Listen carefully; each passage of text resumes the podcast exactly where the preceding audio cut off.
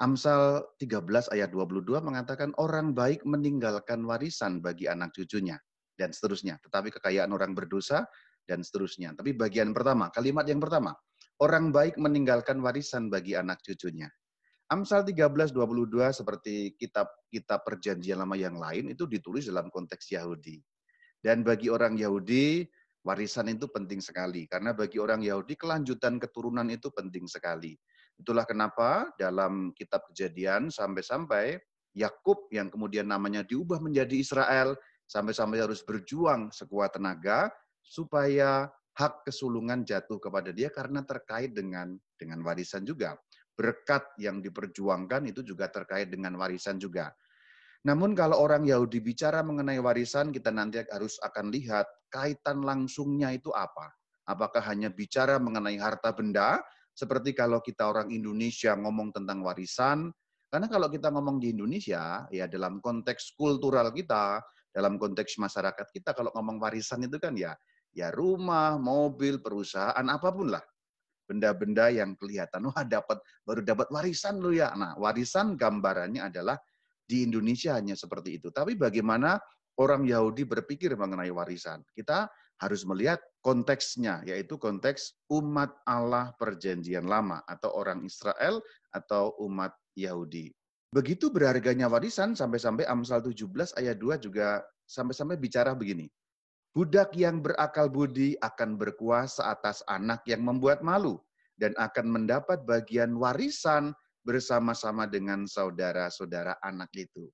Budak dalam kebudayaan zaman kuno, lebih dari 2000 tahun yang lalu, tidak punya hak apa pun. Jangankan kok hak warisan, jangankan kok hak warisan, hak atas hidupnya sendiri pun budak tidak punya. Kita harus ingat kenapa ada kata budak di sini. Ini kitab Amsal, saudara-saudari bro and sis. Kitab Amsal bagian dari perjanjian lama. Perjanjian lama itu sudah lebih dari 2000 tahun yang lalu. Maka konteksnya lebih dari 2000 tahun yang lalu. Konteks di mana perbudakan masih nyata dan hidup di antara orang-orang perjanjian lama. Kita tahu bahwa para bapak bangsa pun mempunyai budak-budak. Misalnya Abraham punya budak, Ishak punya budak, Yakub punya budak. Jadi pada zaman itu budak hal yang biasa. Dan budak jangankan kok dapat warisan, hak atas dirinya sendiri pun budak itu tidak punya.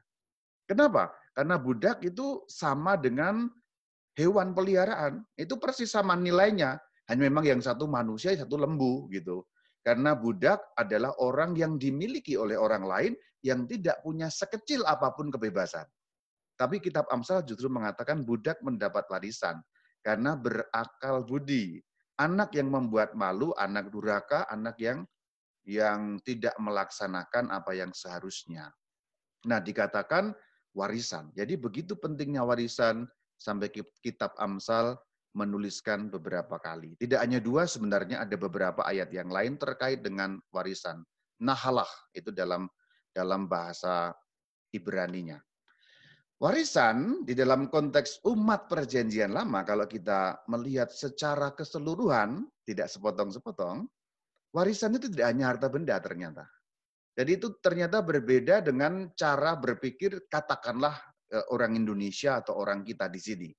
Jadi kalau orang perjanjian lama pada waktu itu mendengar kata warisan, di dalam benak mereka bukan hanya soal harta benda, bukan hanya soal yang kelihatan, bukan hanya soal sesuatu yang kekayaan dan lain sebagainya itu.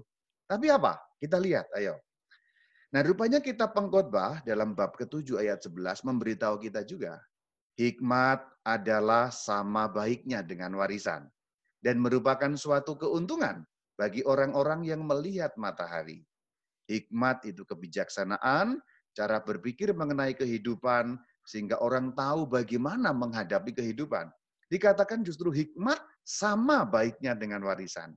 Artinya di sini, hal mengenai warisan tidak semata-mata pikiran mengenai harta benda. Karena mengenai hikmat pun, itu juga dikatakan sama baiknya dengan warisan. Dan hikmat memang bisa diwariskan. Bagaimana caranya hikmat diwariskan? Begini saudara-saudari, pro and sis. Kalau orang tua itu penuh hikmat, anak itu kan melihat sebenarnya. Bagaimana orang tua menyelesaikan suatu persoalan, bagaimana orang tua menghadapi suatu masalah, bagaimana orang tua mengarahkan biduk kehidupan, bagaimana orang tua menyikapi kepada anak dan lain sebagainya dan lain sebagainya. Itu semua namanya hikmat dan anak melihat itu semua dari orang tuanya. Anak menyerap itu semua dari orang tuanya. Jangan lupa, anak kecil itu kan seperti spons. Spons yang kemudian menyerap segala apa yang yang mendekat padanya, yang dekat dengannya. Konteksnya pertama keluarga, kemudian nanti lingkungan yang lebih luas lagi. Namun sangat kuat tentu saja keluarga. Jadi apa yang terjadi dalam keluarga, sesungguhnya anak itu menyerap, maka hikmat itu bisa diwariskan tentu saja. Bukan dalam arti warisan yang sifatnya langsung, tetapi warisan dari keseharian anak melihat itu. Kemudian ada ayat lain yang lebih mempertegas bahwa warisan ini bukan soal harta benda saja. Mazmur 16 ayat 5 mengatakan, Ya Tuhan, engkaulah bagian warisanku dan pialaku. Engkau sendirilah yang meneguhkan bagian yang diundikan kepadaku. Dikatakan dalam Mazmur 16 ayat 5 ini Tuhan pun itu bagian dari warisan. Artinya Tuhan itu bisa diwariskan. Loh, Tuhan kok diwariskan? Ini mungkin terdengar aneh untuk saudara-saudari, tetapi tidak aneh kalau kita memakai pikiran, alam pikiran orang perjanjian lama. Tuhan memang diwariskan. Karena kalau kita kembali pada cerita para bapak bangsa. Bapak bangsa itu ada tiga ya, yang disebut para bapak bangsa, yaitu Abraham, Yitzhak, dan Yakov. Abraham, Ishak, dan Yakub itu semua akan diwariskan. Itulah kenapa di dalam sebutan perjanjian lama yang diadopsi nanti oleh perjanjian baru, selalu disebut satu rangkai. Allah Abraham, Allah Ishak, Allah Yakub. Itu karena Allahnya diwariskan. Ini sedikit mengulas kembali supaya makin luas juga pemikiran kita mengenai warisan dalam pikiran orang Yahudi ini. Sebelum Abraham itu dipanggil oleh Tuhan untuk pergi ke tanah yang dijanjikan, yang kemudian kita tahu namanya Kenaan atau Kanaan, Abraham itu kan tinggal di Ur Kasdim. Ur Kasdim itu Babilonia.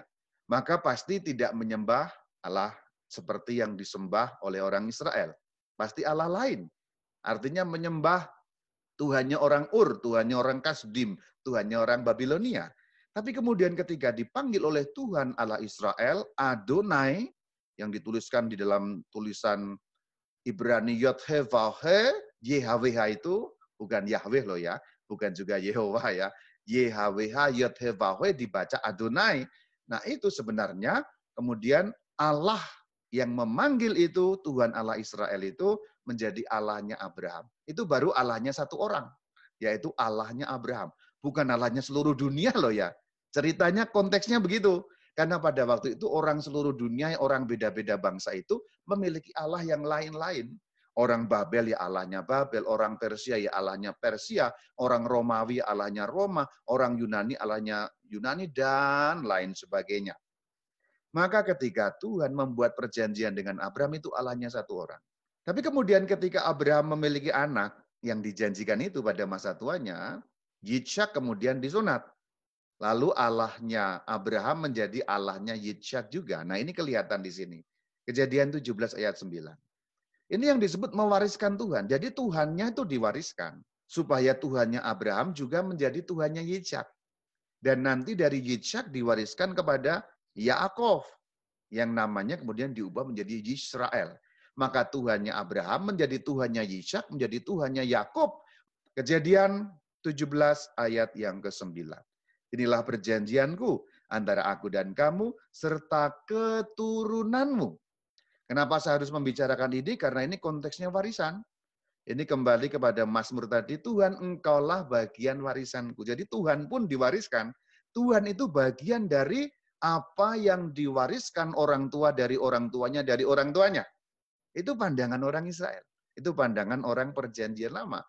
Maka mengacu pada kitab kejadian menjadi jelas, engkau dan keturunanmu. Jadi perjanjian ini, sembahan Tuhan ini kamu wariskan ya nanti ke keturunanmu. Dengan demikian kita baru bisa mengerti apa artinya Mazmur 16 ayat 5. Kok sampai dikatakan, ya Tuhan, engkaulah bagian warisanku. Kok Tuhan kok warisan? Itulah konteksnya tadi, kejadian 17 ayat 9. Nah ini nalar berpikir perjanjian lama. Bagaimana cara mewariskan Tuhan?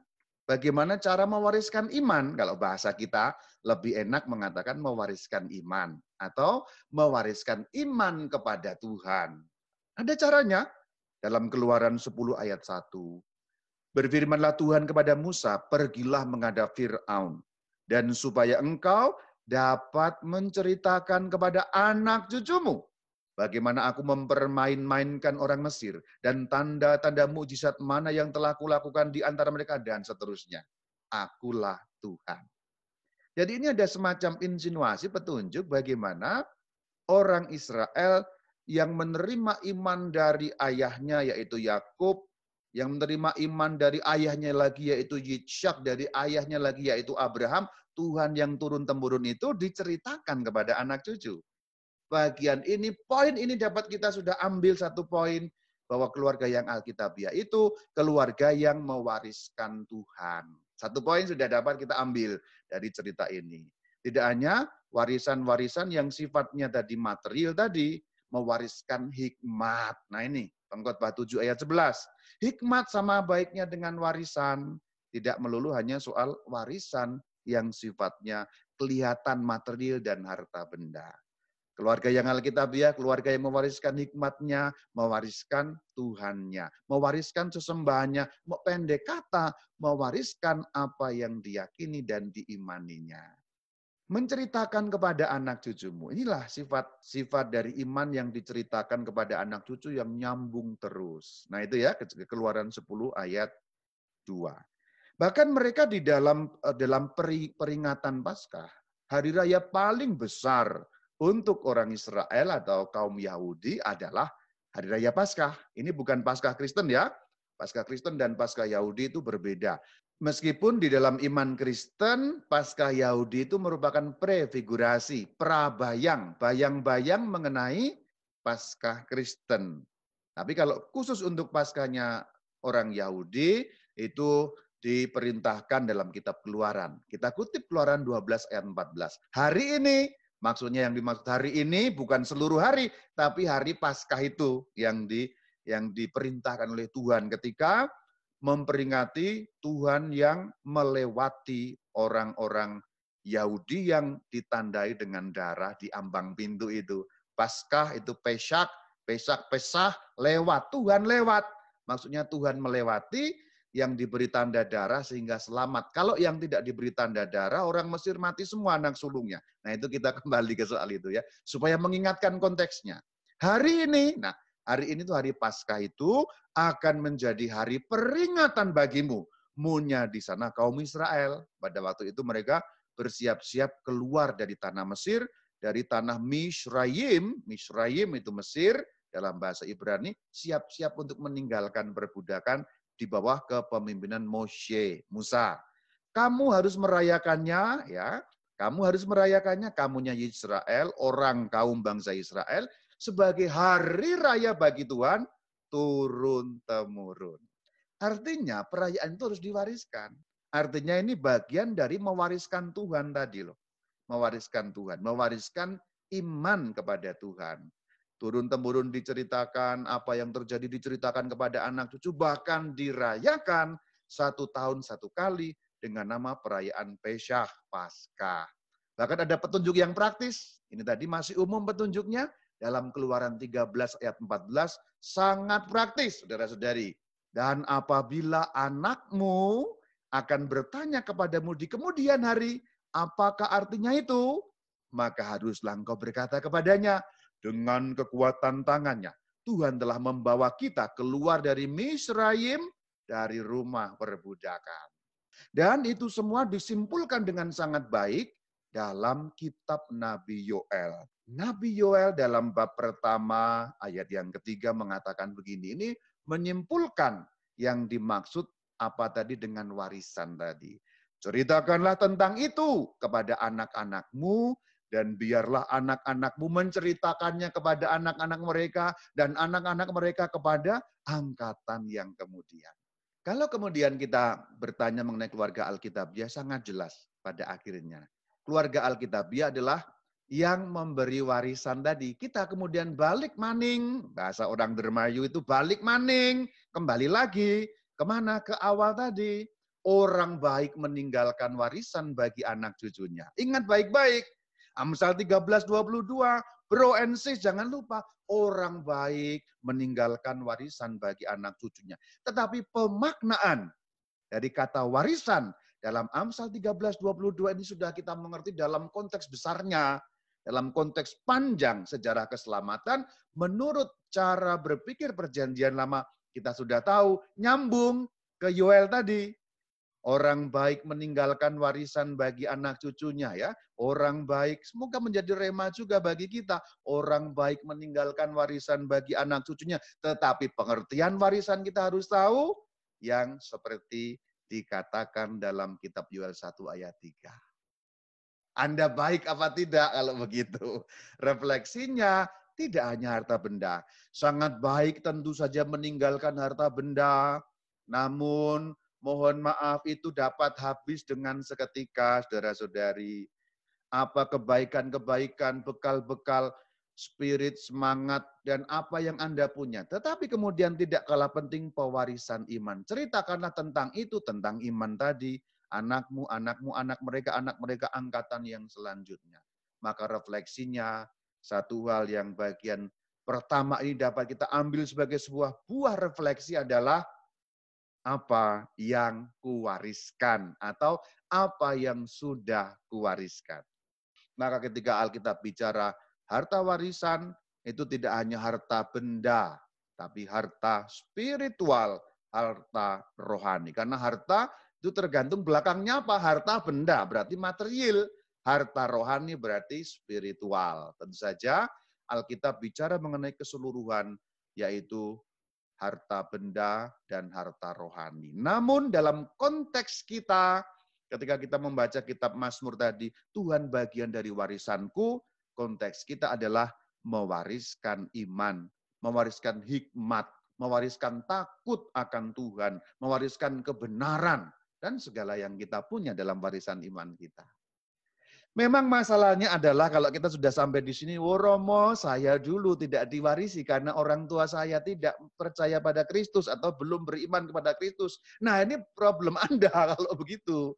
Problem Anda artinya adalah kalau Anda tidak diwarisi dari orang tua karena mungkin orang tua memang belum beriman kepada Sang Kristus, sudah meninggal dunia misalnya seperti itu, maka itu ada problem bukan berarti tidak ada solusi. Bukankah warisan iman itu dalam masa sekarang ini bisa didapatkan dari yang lain. Artinya sumber-sumber pada zaman internet ini tidak sulit dicari. Asal kita ada kemauan, warisan iman itu diteruskan. Karena kita tahu, dalam konteks gereja katolik, saudara, dalam konteks gereja, gereja katolik, yang namanya warisan iman itu adalah suatu depositum fidei. Depositum fidei itu warisan iman bersama yang dilanjutkan generasi ke generasi yang namanya tradisio, tradisi suci. Dan salah satu dari tradisio itu bentuknya tertulis namanya Alkitab. Jadi cara paling gampang mewariskan iman itu adalah mempelajari Alkitab dan menyampaikan isi Alkitab. Meskipun itu baru salah satu, jangan lupa. Tapi salah satu itu kan sudah mending dibandingkan enggak gitu loh. Memang dalam hal gereja Katolik jauh lebih banyak dan lebih besar iman kita ketimbang hanya yang tercakup dalam Alkitab saja. Karena kita tahu Rasul Paulus dalam 2 Tesalonika 2 ayat 15 mengatakan berpeganglah teguh pada apa yang kamu terima dari kami dalam wujud lisan maupun tertulis. Wujud lisan itu namanya tradisio, wujud tertulis namanya Alkitab suci, skriptura. Nah itu saudara-saudari. Kembali refleksilah di sini apa yang sudah kuwariskan, apa yang sedang kuwariskan, apa yang akan kuwariskan.